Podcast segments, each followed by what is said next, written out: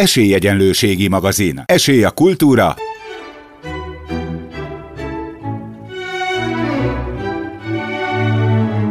Szórakozás.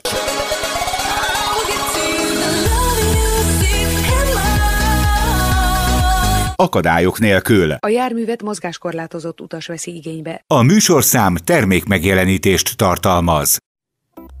Jó napot kívánok, kedves hallgatóink! Sok szeretettel köszöntöm Önöket. Ruzsa Viktor vagyok.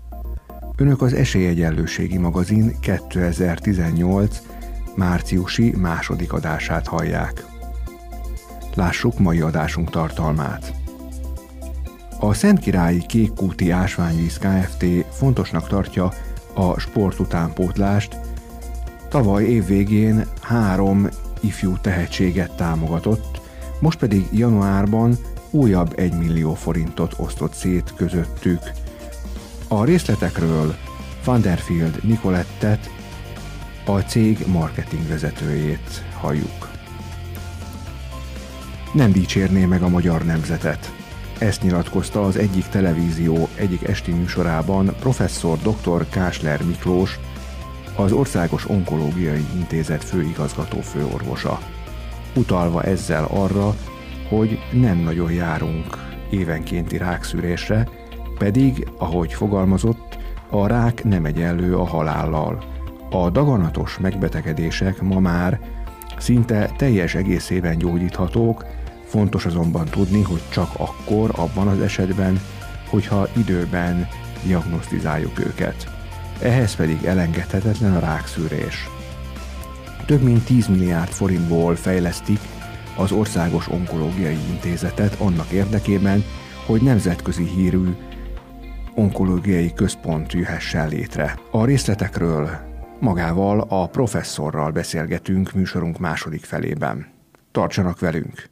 Hogyha az ember jártában, keltében, a közértben lát egy palack ásványvizet, akkor legfeljebb az alapján szokta megítélni, hogy mennyire, vagy hogy melyiket vásárolja meg, hogy emlékszik arra, hogy ízlet vagy nem ízlet, finom volt vagy nem volt finom, meg hát nyilván az ára is azért számít, de vajon gondolunk-e arra, hogyha például meglátunk egy palack ásványvizet, és mondjuk meglátunk rajta egy fényképet, egy arcképet, akkor az az arckép az vajon kit takar? Hát a Szent Királyi Ásványvíz Kft., illetve a Kékuti Ásványvíz Kft. gondolt erre, és úgy gondolták, hogy januárban elindítanak egy olyan programot, hogy 15 millió palack ásványvizet úgy ö, dobnak piacra, hogy különböző sportolók, ifjú ö, sportolók arcképeit láthatja rajtuk a nagy közönség, és a győztes, akire a legtöbben szavaztak, mert hogy lehetett rájuk szavazni, hogy ki legyen közülük a nyertes, 1 millió forinttal lesz gazdagabb. A részletekről Vanderfield Nikoletta marketing vezetőt kérdezem. Jó napot kívánok, köszönöm, hogy eljött hozzánk. Jó napot kívánok, és üdvözlöm a hallgatókat. Egy picit tegyük tisztába a cég nevet, mert itt ugye egyesüléssel keletkezett ez a bizonyos cég, amelyikről én beszélek, tehát hogy pontosan mikor jött létre, és milyen céllal indult el ez az egész egyáltalán. Bizony 2015-ben jött létre ez a cég, a Szentkirályi Kékúti Ásványvíz Kft. Ez korábban a Szentkirályi Ásványvíz volt, illetve a Nestlé tulajdonban lévő Kékúti Ásványvíz ZRT egyesült ez alatt a név alatt, úgyhogy a mi portfóliónkban vannak a legjelentősebb és legnagyobb ásványvízmárkák, a Szentkirályi, Teodor, a Nestlé Aquarel, elég széles portfólióval dolgozunk. Amiről most itt szó van, az a Szent Királyi márka Igen. természetesen. Igen. sport ról fogunk inkább beszélgetni, uh-huh. mert hogy ugye az önök cége az sportot, illetve sportolókat támogat. Hogy jött az ötlet, hogy pont a sportot támogassák, illetve azon belül is az utánpótlást? Nagy hagyománya van a Szent Királynál a sport támogatásának, amihez nyilván annak is köze van, hogy a Szent Királyi alapítója Balog Levente korábban versenyszerűen sportot se elgáncsozott, és elég komoly eredményeket érte el, úgyhogy Levente hozta magával ezt a, ezt a sportos vonalat, illetve maga a kategória az ásványvíz, mi azt gondoljuk, hogy a, a, a sportos, egészséges életmódnak ugyanúgy része a megfelelő folyadékfogyasztás, mint a, mint a test edzés, a sportolás. Harmadikként pedig azt emelném ki, hogy, hogy Magyarország igen-igen kiemelkedőt alkotott a sportban eddig is, és reméljük, hogy, hogy fog is a jövőben, mi is ezen dolgozunk, mint ahogy igen-igen kiemelkedőek vagyunk ásványvíz forrás tekintetében, és Európában itt van a harmadik legnagyobb számú ásványvíz forrás Magyarországon, egy picike ország vagyunk mindezzel együtt, úgyhogy amilyen kiemelkedőek vagyunk vízben, olyan kiemelkedőek ásványvízben, olyan kiemelkedőek vagyunk a, a sportban is. E, most nem is tudom, valahol talán a honlapjukon olvastam, hogy hol is van ez a hely, ahonnan származik, vagy ahol van ez a forrás. A Szentkirályi forrás a Kecskemét mellett Kecskemét, van. Mert igen, ez igen, egy kis igen. falu, Szentkirálynak hívják a kis falut, és innen, innen jön a Szentkirályinek a neve. Egyébként sportvonalon most ezzel a kis faluval együtt fogunk működni, lesz egy közös jótékonysági futás kampányunk, szeretnénk a segíteni a Szentkirály gyerekeknek a sportolási lehetőségeik bővítésében, és ezen, ezen dolgozunk, tehát együttműködünk ott a helyi. Igen. Na most mielőtt ugye létrejött ez a januári akció, amit én itt megpróbáltam fölvázolni, kell óvatossággal, hogy ne legyen reklámszaga ennek a dolognak. Azelőtt ugye volt egy olyan program, amelynek keretében három fiatalt támogattak, egy kajakozót, egy úszót, illetve egy vitorlázót, Ugye ő volt Benyó Máté, ha emlékszem a nevére, 14 éves, a legifjabb volt, aki vitorlázott. Egyébként mind a hármukkal készült interjú itt a Civil Rádió más műsorában lehetett hallani. Nagyon-nagyon ígéretes tehetségek. Ugye az egyikük hajót szeretne vásárolni a nyereményből, a másik az megpróbálja a tanulmányait, illetve az utazását fedezni, mert hogy ugye azért ezek az utazások, amikor világversenyekre járnak, költségesek, és ha jól tudom, ugye akkor ők hárman voltak azok, akiknek az arcképei fölkerültek ezekre a palackokra, és közülük lehetett választani, ugye, hogy ki az, aki további támogatást kapjon, jól értem? Igen, igen, pontosan nagyon jól érti. Ez a Szentkelyi Tehetségprogram, amiről most beszélünk, ez 2016-ban indult egyébként az olimpiai évében, ugye ekkor volt a Riói olimpia, és 2017-ben folytattuk, mert 16-ban nagyon sikeres volt. A 17-es évnek a három díjazotta volt, a három fiatalember, akiről, akiről beszéltünk, ugye német Nándor, a úszó, a Varga Ádám és a Benyó Máté a legfiatalabbik, kiválasztott ő pedig a vitorlázó. Úgy gondoltuk, hogy 2017-ben, a FINA évében, Budapesti FINA évében vizes sportágakra fókuszálunk, vizes sportágakat választunk, úgyhogy ezért került fókuszba ez a három sportág. 16-ban egyébként másik sportágok, sportágak voltak, és a jövőben, hogyha folytatjuk, akkor megint fogjuk ezt, ezeket a sportágokat átgondolni.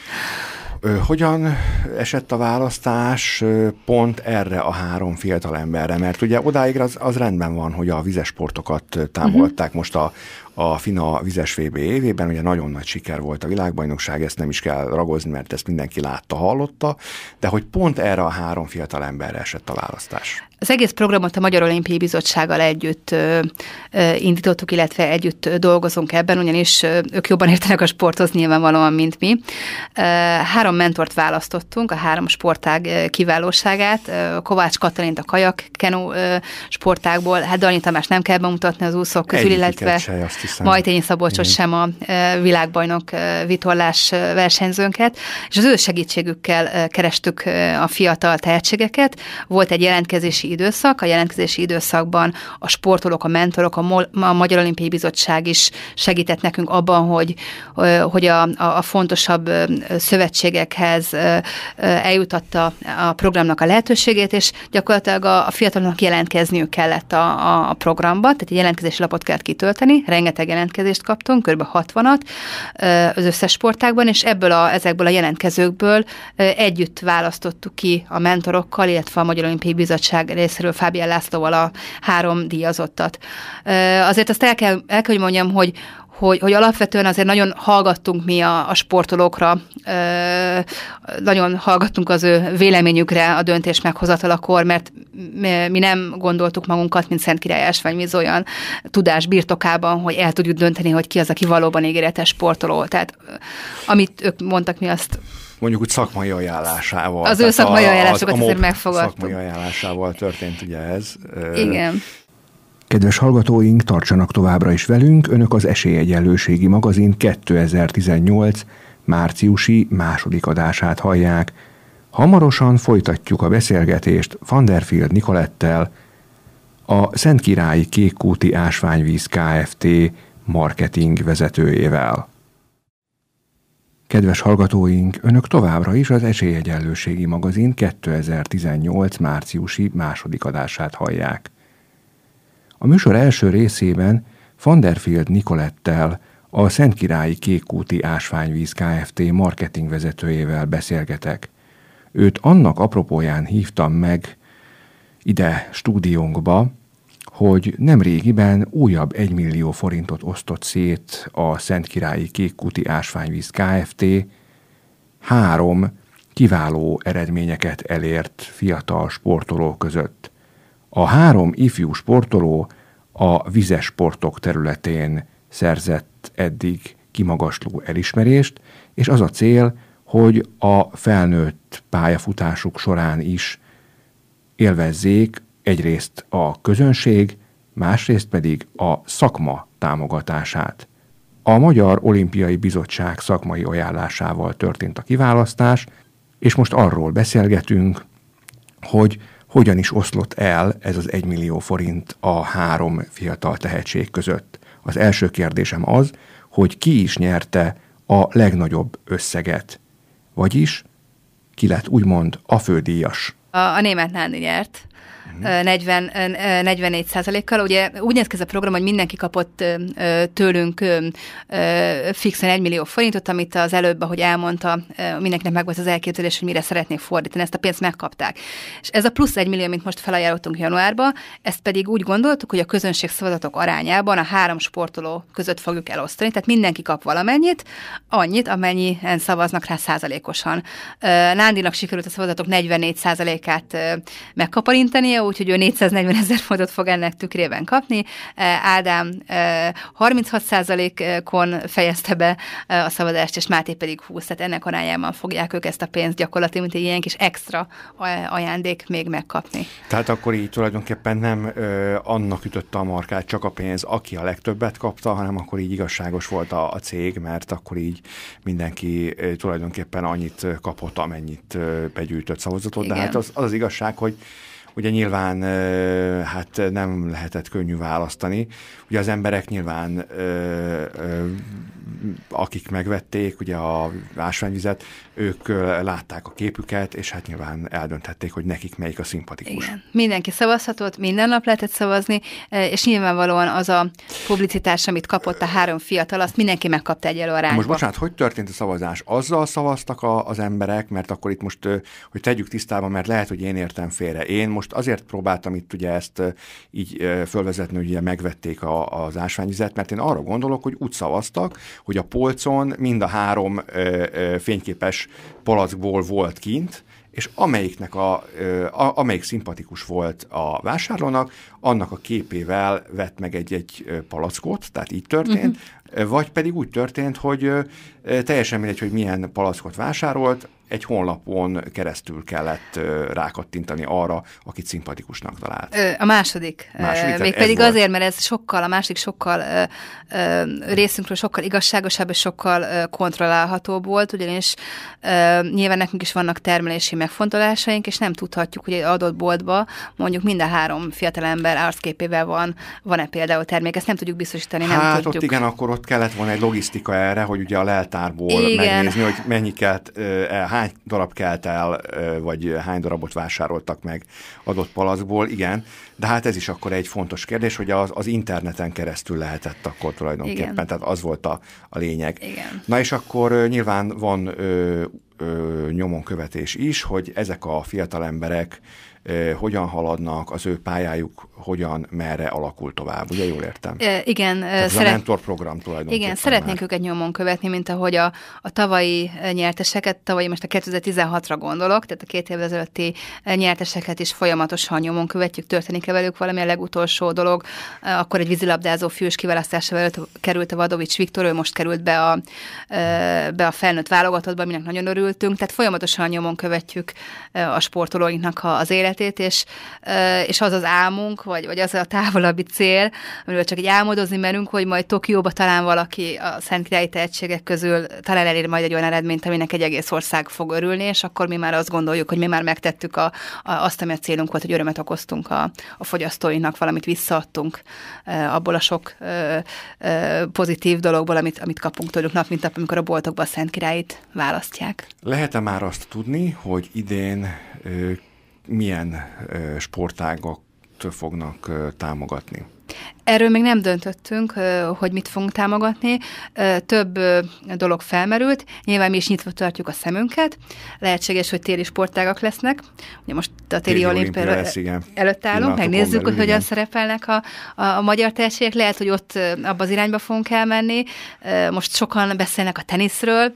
Lehet tenisz. Hát Babos tímeje után nem is csodálom. Igen, nem, lehet, hogy lesz teniszünk. Volt, igen. Alapvetően olimpiai sportágakban gondolkodunk, tehát olimpiai sportok, sportolókat és egyéni sportolókat szeretnénk a jövőben is támogatni, utánpótlás korosztályból, tehát 14-18 éveseket, azokat a sportolókat, akik éppen az életükben ott tartanak, hogy, hogy az, az a döntés van a kezükben, hogy akkor én most igazán tényleg erre teszem fel az életemet, és, és én leszek a legjobb ebben, vagy, vagy, adott esetben más prioritásokat ö, ö, határozok meg magam szemben. Ez egy nagyon fontos időszak, az a 14-18 éves korosztály, akkor nagy döntések vannak. Így van, és hát ugye sportolni is korán kell elkezdeni azért, hogy az ember meg tudja őrizni az egészségét. Hát nyilván nem véletlenül az, hogy ugye itt a kötelező testneveléstől elkezdve az utánpotlás nevelésig mindenfélét próbálnak ugye, hogy a, a fiatalokat arra neveljék, hogy, hogy tessék szíves lenni, mozogni, és nem kell mindenkinek feltétlenül aranyérmesnek lenni, nem erről szól a sport nyilván, hanem egyáltalán arról az életmódról, arról az, arról az életformáról, ahogyan élnek, vagy amire ránevel a sport. És egy, egy, egyáltalán az a jellem ö, formáló tevékenysége is a sportnak, mert nem csak fizikailag nevel a sport, ugye ezt tudjuk. Igen, és az is nagyon fontos, nagyon sok örömet is tud az embernek szerezni, Igen. és ezt is szeretnénk, az interjú elején említettem a Szentkéré iskolával történő együttműködés, ott is szeretnénk ezt az örömfaktort kihangsúlyozni, hogy mekkora öröm az egy gyereknek, hogyha ott együtt sportolhat a társaival, és ehhez megvannak megfelelő felszerelések, infrastruktúra, és megvan fejben és a megfelelő akarat, úgyhogy ebben is nagyon, tehát az olimpiai sportok mellett nagyon-nagyon fontos számunkra, hogy a tömegsportokat is megfelelő módon támogassuk az emberek tömeges sportolását. Nagyon szépen köszönöm, és hát további sikeres együttműködést kívánok önöknek a Magyar Olimpiai Bizottsággal, illetve hogy minél több sportolót tudjanak támogatni. Több mint 10 milliárd forintból, egészen pontosan 10,7 milliárdból indulnak fejlesztések az Országos Onkológiai Intézetben Budapesten. A cél az, hogy nemzetközi hírű onkológiai központot hozzanak létre, elősegítve ezzel a betegutak lerövidítését, illetve a hatékonyabb diagnosztizálást. Azonban az is nagyon fontos, hogy mi magunk is járjunk rendszeres rákszűrésre, hiszen nagyon sok esetben az a probléma, hogy későn diagnosztizálják a daganatos betegségeket, akkor, amikor már annyira előre haladott stádiumban vannak, hogy nem, vagy legalábbis csak nagyon nehezen lehet meggyógyítani azokat. A rákszűrés fontosságára is felkívánta hívni a figyelmet professzor dr. Kásler Miklós, az intézet főigazgató főorvosa akkor, amikor február elején az egyik televízióban úgy nyilatkozott, hogy hát bizony nem dicsérné meg a magyar nemzetet, mert nem állunk jól rákszűrés dolgában. Dr. Kásler Miklós professzorral most többek között erről, illetve a várható fejlesztésekről, valamint egy új kísérletről beszélgetünk. Egy olyan készülék van a négy között, amelyik Európában is kevés nagy onkológiai centrumban van, és amelyik alkalmas arra, hogy olyan rákos lokalizációkat kezeljünk, amit eddig sugárterápiák gyógyítási módszerekkel nem lehetett elérni.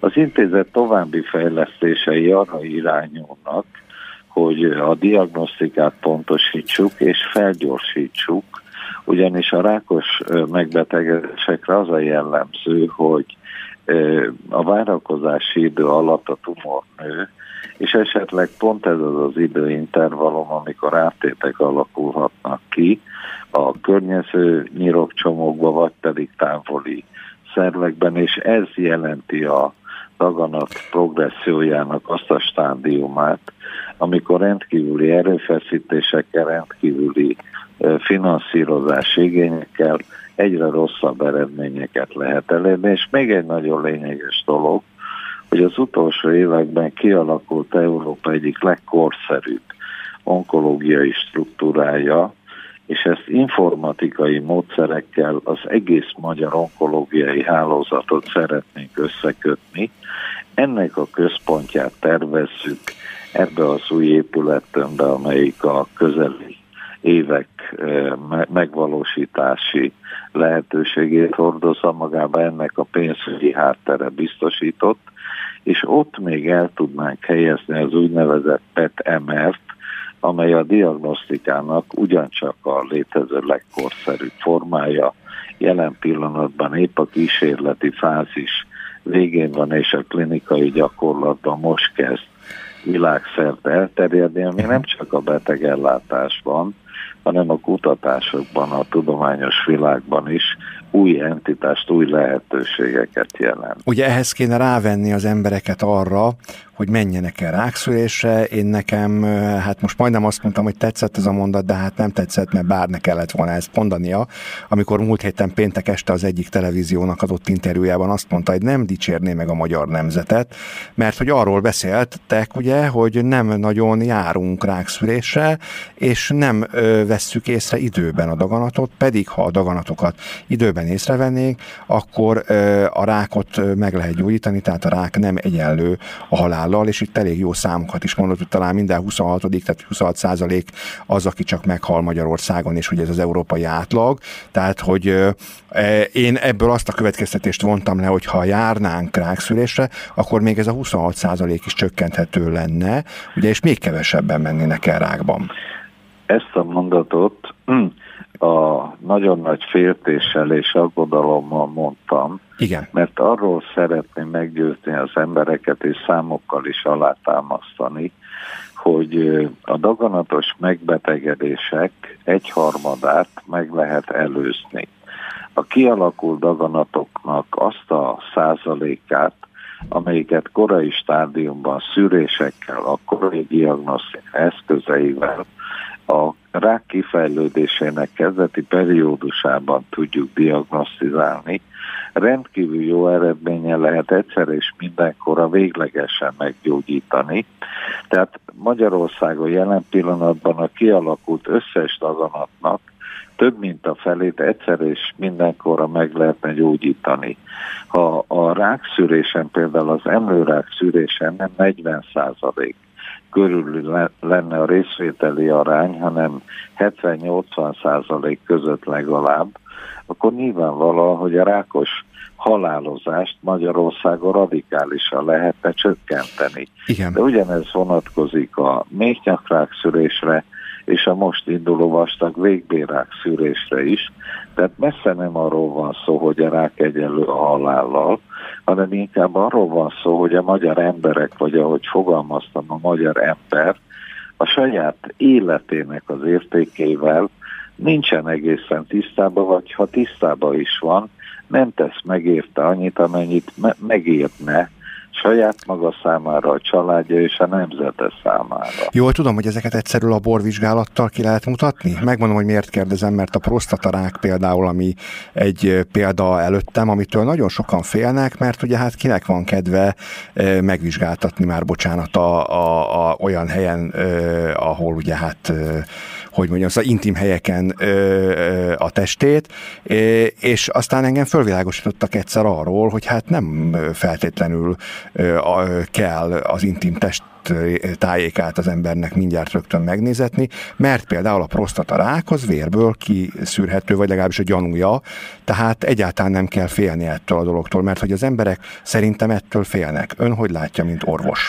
Nagyon nehéz a bevett kifejezéseken változtatni, megszokás nagy úr. Három olyan szerv van, ahol népesség szintű szűréseket lehet végezni.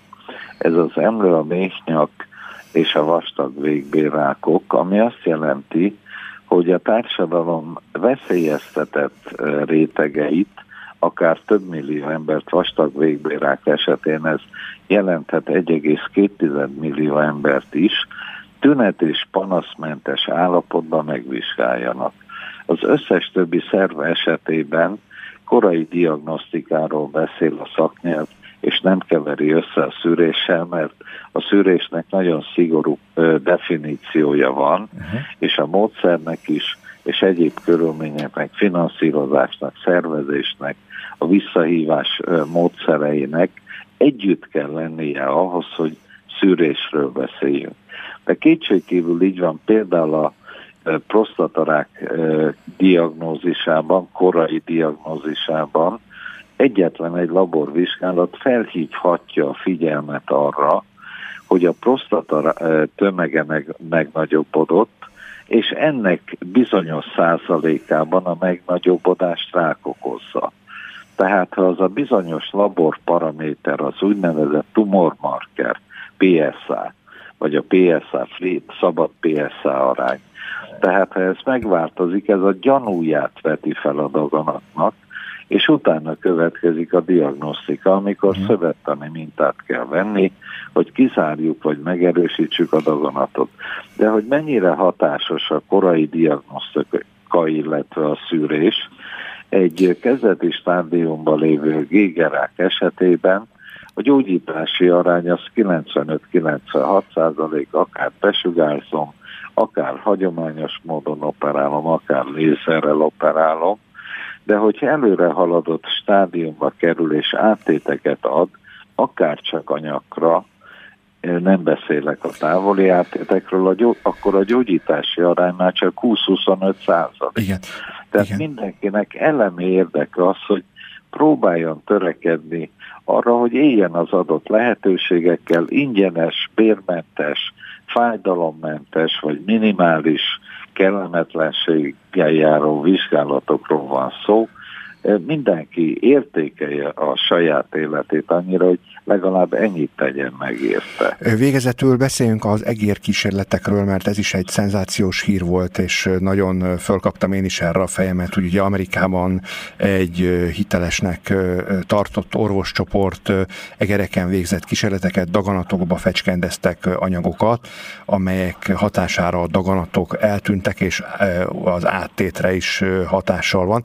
Magyarországon mikor várható, vagy egyáltalán a világon, hogy embereknél is alkalmazhatóvá váljon ez a dolog?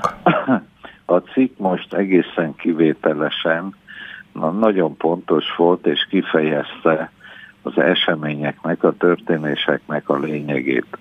Tehát fehéren-feketén arról van szó, hogy a nagyon bonyolult immunrendszer két fontos komponens, aminek az lett az eredménye, hogy a megerősödött immunrendszer a egerekbe fecskendezett és megnövekedett esetleg áttéteket adó tumorsejteket elpusztította, elsődleges tumort is és az áttéteket is.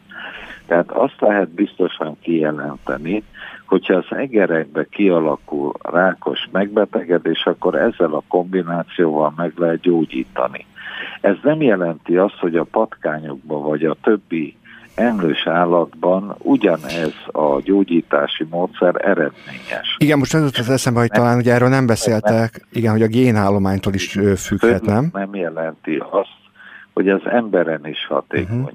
Igen. Minden esetre, mivel rendkívül eredményes volt egér modellbe, és ezt leírja a cikk, elkezdik a kísérletes vizsgálatokat embereken is, amit prospektív randomizált módon nagy számú betegen végeznek el, és valószínű az, vagy valószínűsíthető az, hogy ott is valamilyen eredményt fognak találni. Ezután válik gyógyszeré megadott szervek daganatainak a gyógykezelésében. Nem tudjuk ennek az eredményét, ez több évet vesz igénybe, és annyit mondanék, hogy a rákos kutatási irányok száma legalábbis több száz, minden ünnep hallunk kedvező kezdeti eredményekről, és nagyon bízunk benne, hogy ebből majd gyógyszer lesz. Értem, jól értem, hogy a génállománytól is függ, tehát nyilván, hogy a, ami az egér génállományában hatásos, az nem biztos, hogy az ember génállományában az lehet. Tehát akkor itt azért genetikai vizsgálatok is lesznek, nem? Embereknél. Hát nagyon sokféle vizsgálatnak kell együtt lennie. Uh-huh. Igen? Járvány. Tehát azt szeretném mondani, hogy nem lehet a különböző élőlények immunrendszerét, a tumorral szembeni ellenállását, a tumor fejlődésének az ütemét, átétképző hajlamát összehasonlítani. Értem, értem. Nagyon szépen köszönöm, doktor úr, hogy ezt elmondta nekünk, és hát akkor kívánok professzor úrnak és munkatársainak további eredményes munkát, és köszönöm, hogy a rendelkezésünkre állt. Köszönöm szépen. Szép napot kívánok viszont hallásra. A műsorunk együttműködő partnerei Costa Café, az ellenállhatatlan kávék otthona. Vilmos állatpatika a gondos állattartóknak. Minden, ami a kisállatok jobb életéhez, gyógyulásához szükséges. A segítő kutyánkat, szépségét és kikapcsolódását a Dogmopolite segíti. Dogmopolite, kutyapanzió, kutyakozmetika, kutyasétáltatás, aktív napközés, kutyakigépzés felsőfokon. Önök az Esélyegyenlőségi magazin műsorát hallották. Műsorunkkal két hét múlva jelentkezünk ugyanezen a frekvencián. Műsorunk munkatársai voltak Ruzsa Viktor szerkesztő műsorvezető, a postamester Bratkóné Földesi Ágota.